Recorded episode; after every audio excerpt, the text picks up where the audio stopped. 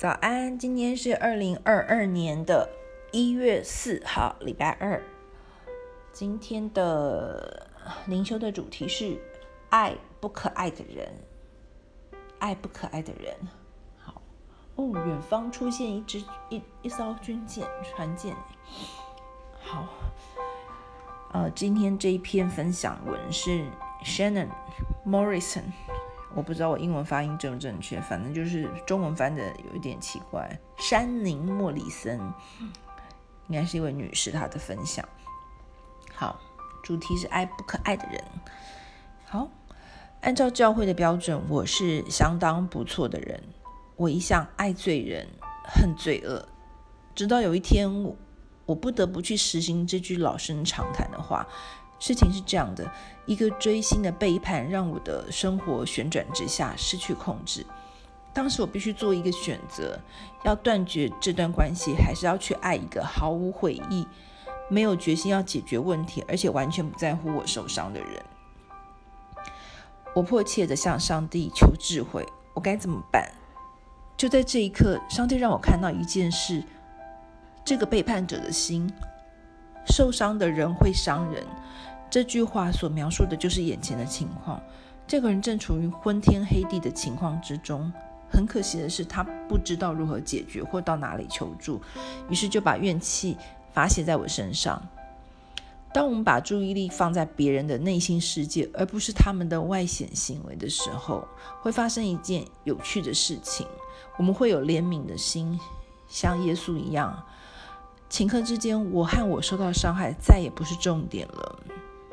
取而代之的是想用各种方法去爱身，去爱身处痛苦的他们。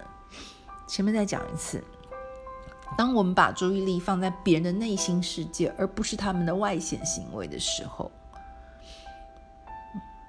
这时我们会有怜悯之心，会像耶稣一样有怜悯之心。我相信这就是耶稣在他强强而有力的登山宝训中所要表达的。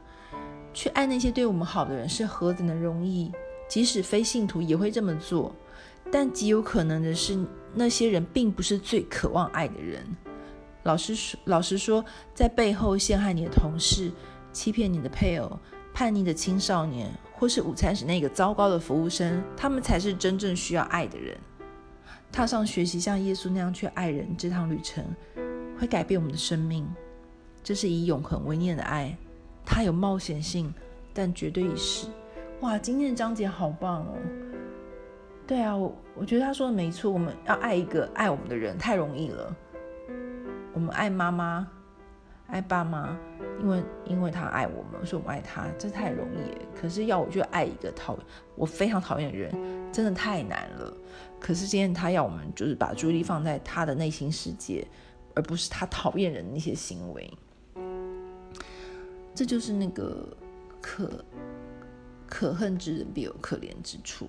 哎，我的引申大概是这样子。好，今天要读的经节是马太福音的五章四十三到四十八节。你们听过这样的话：要爱邻居，恨仇敌。但我告诉你们，要爱仇敌，为迫害你们的人祷告，这样你们才是天父的孩子，因为他让阳光照好人，也照坏人。降雨给义人也给恶人。如果你们只爱那些爱你们的人，有什么值得嘉奖呢？就是税吏也会这么做。如果你只问候自己的弟兄，有什么特别呢？就是外族人也会这么做。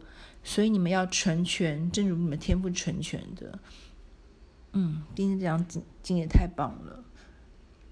要爱仇敌，为迫害你们的人祷告。所以我要为工作上。曾经黑过我的那些人祷告，嗯，蛮多的。感谢天父让我今天听到这样子，阅读到这样的讯息，谢谢你。然后也希望，也希望你今天工作顺利，剩下倒数几天，倒数开始倒数了。